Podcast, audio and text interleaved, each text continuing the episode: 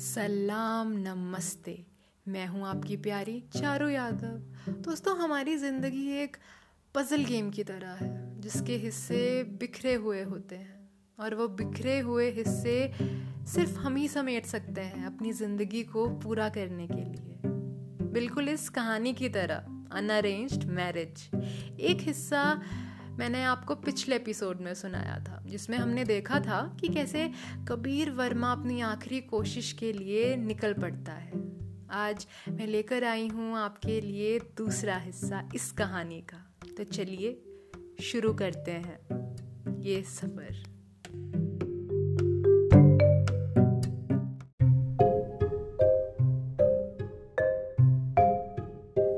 मैं कमन सा कहते हुए मैंने अंदर आने की इजाज़त मांगी। कुछ वक्त तक किसी की कोई आवाज़ भी नहीं आई। फिर एकदम से किसी ने कहा yes you can come in ये तो किसी लड़की की जानी मानी आवाज़ है। मैंने मनी मन सोचा, कमरे के अंदर मेरे ठीक सामने खिलती डुलती कुर्सी थी, जो मुझसे पीट करे हुए थी। साफ़ दिखाई दे रहा था कि वो जानी पहचानी आवाज़ उसी चेयर के पीछे से आ रही थी। You can sit mister Kabir if I am right उस आवाज़ ने पूछा। Yes sir sorry sorry sorry I mean ma'am mister Verma छुट्टी पे हैं। You can put your manuscript here and leave अगर हमें पसंद आया तो then he will call you उस आवाज़ का कहने का तरीका मेरी किसी खास से मेल खाता था, पर किससे? और ये परफ्यूम भी मुझे किसी पुरानी गली खींच रहा था। पर कहाँ? मैं सोच में डूब गया था, फिर तभी। यू कैन लीव सुनाई नहीं दे रहा? वो कुर्सी जैसे ही पलटी, मैं हक्का बक्का रह गया।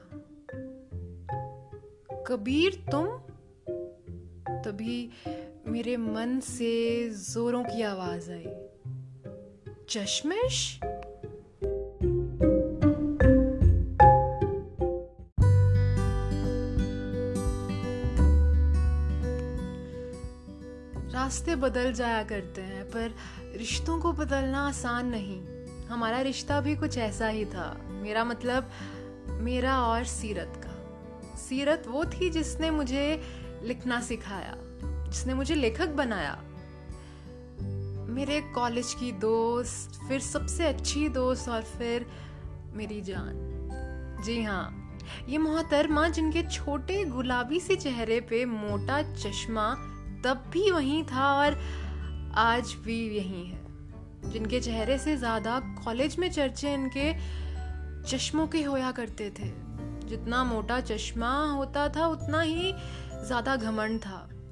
हमारे बैच की टॉपर जो थी, पर जो शख्स बाहर से सख्त दिखाई पड़ता है, वो अंदर से उतना ही मुलायम होता है। कॉलेज के सेकंड ईयर में हमारी बातें शुरू हुई नोट्स की वजह से। जब मैंने लिखना शुरू किया, तब साथ ही साथ मैं ओपन माइंड परफॉर्म करता था। तब ना मुझे इंजीनियरिंग की भारी भरकम पढ़ाई करने का ज़्यादा वक्त मिल पाता था और ना ही कॉलेज जाने का। दोस्तों ने मदद तो की, पर ये तो सभी जानते हैं कि लड़कियों से ज़्यादा अच्छी हैंड राइटिंग किसी की नहीं हो सकती। क्लास में मुश्किल से गिनकर पाँच लड़कियाँ थीं। उनमें से पढ़ने और नोट्स में सिर्फ़ एक ही अच्छी थी। वो थी सीरत, उर्फ़ टॉपर।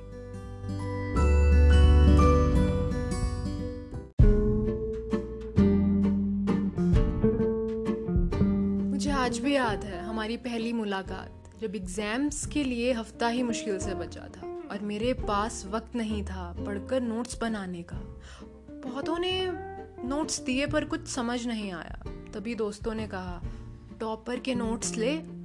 बाय गॉड भाई रीड करते ही ना सब कुछ याद हो जाएगा तुझे। उसके मुँह लगेगा कौन? उस घमंडी के। सीरत की बातचीत ज़्यादा लोगों से नहीं थी, इसीलिए सबने समझ लिया था कि वो घमंडी है। पर मुझे तो पास होना था तो चल दिया लाइब्रेरी। सीरत जी के पास। Oh sorry sorry sorry, topper के पास। मैंने लंबी साँसें भरी और चल दिया। सुना है तुम्हारे नोट्स में जादू है। लाइब्रेरी में सामने वाली चेयर पर बैठे हुए सीरत को मैंने कहा। सीरत ने अपना मोटा चश्मा नीचे करते हुए मुझे घूरा। वो सीरत मुझे, मेरा इतना कहते ही उसने मुझे टोकते हुए कहा, क्या क्या क्या क्या क्या?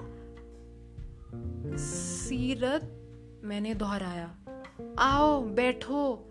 हाय आई एम सीरत। और मुझे प्लीज़ ये टॉपर वॉपर मत बोलना हाँ? उसने खुशी में कहा, उस मुस्कुराहट को ना जाने कभी किसी ने क्यों नहीं देखा। कातिलाना थी वो। Hi I am Kabir. तुम्हें टॉपर ना कहूँ, पर क्यों? तुम्हें पसंद नहीं है क्या? मैंने उससे पूछा। तंग आ गई हूँ यार मैं टॉपर सुन सुन के। फ़र्स्ट ईयर तक ठीक था but now it's really irritating यार किसी को दोस्त नहीं बना पा रही हूँ इसी चक्कर में। उसने अपना चश्मा निकालते हुए कहा। उन आँखों में एक खुशी थी, किसी अपने को अपने सामने बैठे देखने की। तुम चश्मा कभी उतारती क्यों नहीं हो? मुझसे रहा नहीं गया और मेरे दिल की बात कब ज़ुबान से फिसलती चली गई, मुझे पता नहीं चला। क्यों? क्या खराब है चश्मे में? आई नो मुझे सब चश्मिश कहते हैं, पर उनके कहने से और अपनी आँखें थोड़ी ना खराब कर सकती हूँ। उनको पसंद नहीं है तो क्या हुआ? मुझे तो इसकी ज़रूरत है ना। वो एक ही सांस में सब बोल गई। अच्छा बताओ कौन से नोट्स चाहिए? बट प्रॉमिस में हाँ तुम अपने दोस्तों को ये दोगे नहीं। मैंने बहुत मेहनत से बनाया। प्रॉमिस मुझे सारे टॉपिक्स याद नहीं है। मैं तुम्हें मैसेज कर दूँ?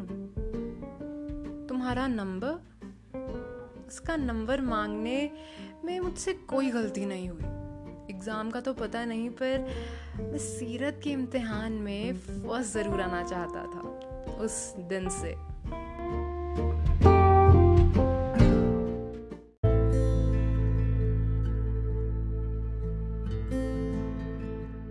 हमारा मिलने का सिलसिला और मज़बूत होता चला गया। कभी नोट्स तो कभी मेरी परफॉर्मेंस वो हर वीकेंड मेरे परफॉर्मेंस देखने आती थी। उसे ओपन माइक्स कुछ खास पसंद नहीं थे, पर अब वो मेरा पहला प्यार बन चुकी थी और मैं उसका। घर वालों से झूठ कहकर वो किसी ना किसी बहाने से आ जाया करती थी। कॉलेज के आखिरी साल में करीब जब हमारे इम्तिहान ख़त्म हो चुके थे, कॉलेज के ग्राउंड में सीरत ने मुझे कुछ बात करने के लिए बुलाया था। ठंडी रातों में घिरे हम दोनों एक दूजे की बाहों की सेक से जुड़े हुए थे। फिर तभी सीरत ने अपना सर मेरे कंधों से उठाया और मेरा हाथ थाम लिया और कहा, कबीर, तुमने आगे आगे के बारे में क्या सोचा है? तुम इंजीनियरिंग ही कंटिन्यू करोगे? सीरत ने चिंता में पूछा, तुम्हें पता है आई हेट इंजीनियरिंग मैं राइटिंग में ही कुछ करूँगा। मैंने तो सोच लिया है, अगले हफ़्ते की प्लेसमेंट भी मैं मिस कर दूँगा। मैंने बेझिझक होकर कहा। तुम्हें अपने पेरेंट्स को भी बताना होगा ना, तुमने उनसे बात कर ली? सीरत ने गहरी आवाज़ में पूछा, ना ना, कल घर जाते ही मम्मा पापा को समझाऊँगा। आई नो मुश्किल है बट आई लव राइटिंग अपने बेटे के लिए वो इतना तो समझ ही सकते हैं। मैंने जवाब दिया।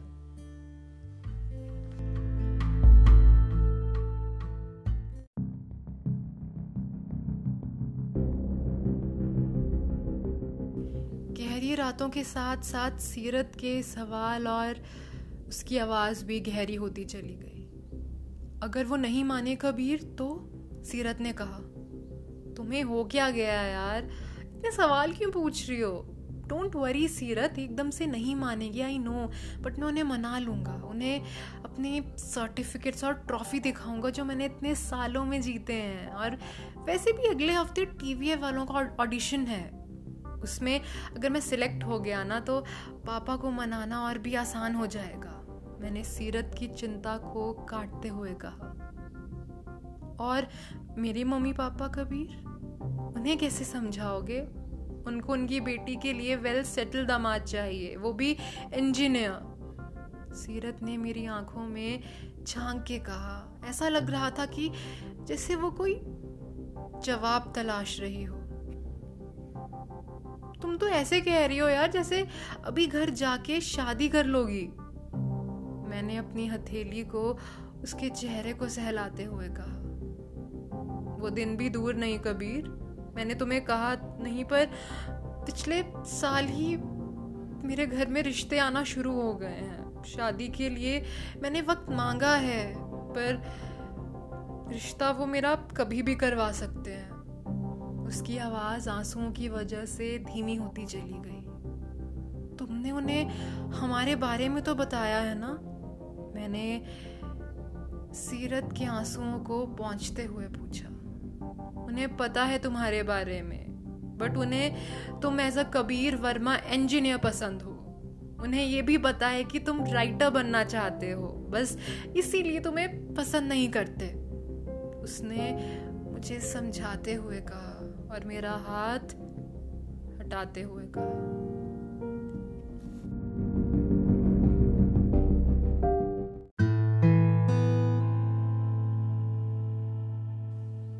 रिश्तों को नया नाम देने के लिए कई बार प्यार कम पड़ ही जाता है। कोई क्यों अपनी बेटी को किसी ऐसे लड़के के हाथ में सौंपेगा जो एक स्ट्रगलर राइटर हो? वो तो एक वेल सेटल्ड वेल स्टेबल लड़का चुनना चाहेंगे, जिसके पास नौकरी हो, उसमें पैसा हो। एक स्ट्रगलर से शादी कौन करना चाहेगा भला? मैं कुछ कह नहीं सका उसके आगे और चुपचाप वापस आ गया। माँ बाप की चिंता उनकी जगह बिल्कुल सही है। पर प्यार करना भी कहाँ गलत है?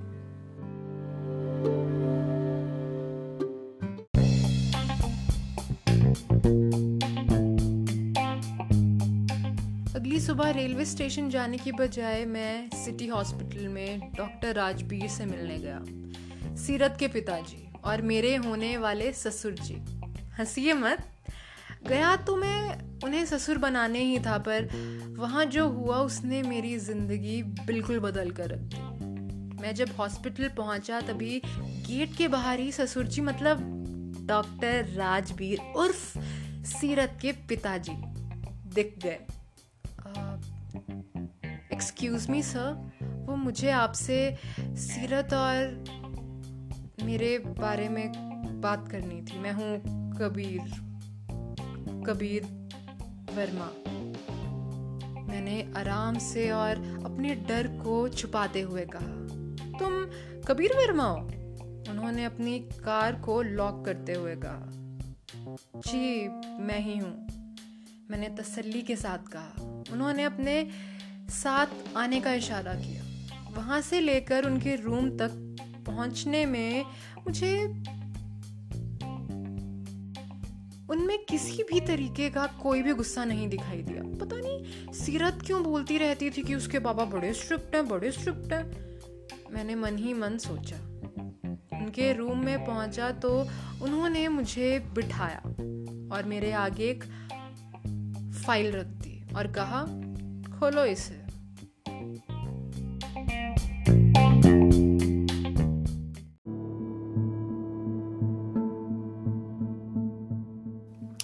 जब फ़ाइल खोली, तब देखा कि लड़कों की फ़ोटो के साथ उनका बायोडेटा था। सीईओ से लेकर आईएएस सभी शामिल थे उस फ़ाइल में। मैं कुछ समझ पाता, इससे पहले ही उन्होंने मुझे टोक दिया और कहा, चेकआउट इनकी मंथली पे कितनी है? उतनी किसी भी अच्छे राइटर की भी ना हो और एक स्ट्रगलर की? उनके बारे में तो मैं सोच भी नहीं सकता, खासकर तुम्हारे बारे में। उनकी आँखों में मुझे देखकर एक गुस्सा और आक्रोश था, और वो नामंजूरी साफ़ झलक रही थी। उसी नामंजूरी की बात पिछली रात मुझसे सीरत ने करी थी। मैं जानता हूँ सर, पर आप एक चीज़ भूल रहे हैं। इनमें से कोई भी आपकी बेटी को कभी भी वो प्यार नहीं दे पाएगा जो मैं दे सकता हूँ। और सर, वैसे भी वक्त बदलते देर नहीं लगती। मैंने समझाते हुए और आरामदायक अंदाज में कहा, प्यार की बात करते हो? फिर तो इनमें से उसे कोई भी कर सकता है, क्योंकि वक्त बदलते देर नहीं लगती। उन्होंने मुझे टॉन्ट कसते हुए कहा, सर, मुझे थोड़ा टाइम दीजिए, वैसे भी अभी हमारी डिग्री खत्म ही हुई है। मैंने रिक्वेस्ट करते हुए कहा चिंता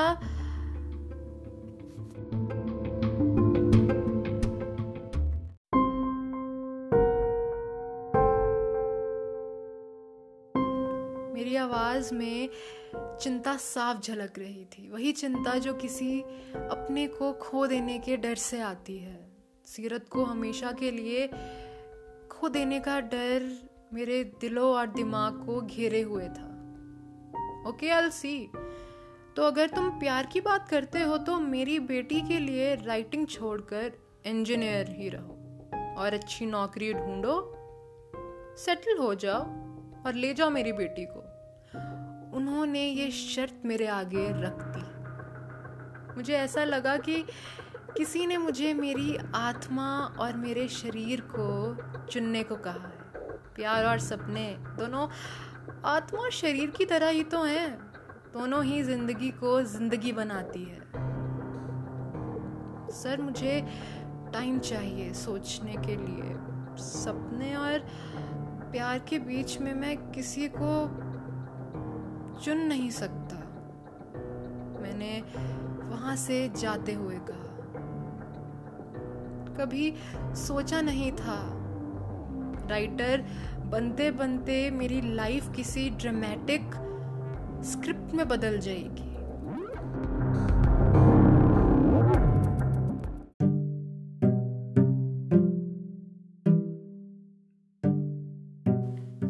उस रात के बाद सीरत और कबीर मिल पाएँगे कभी? क्या हुआ होगा ऐसा इन दोनों के बीच में, जो दूरियों ने इनके बीच में जगह बना ली? ये सारे सवाल आपके भी मन में खूब शोर मचा रहे होंगे। तो चलिए, इस शोर को मिलकर शांत करेंगे अगले एपिसोड में।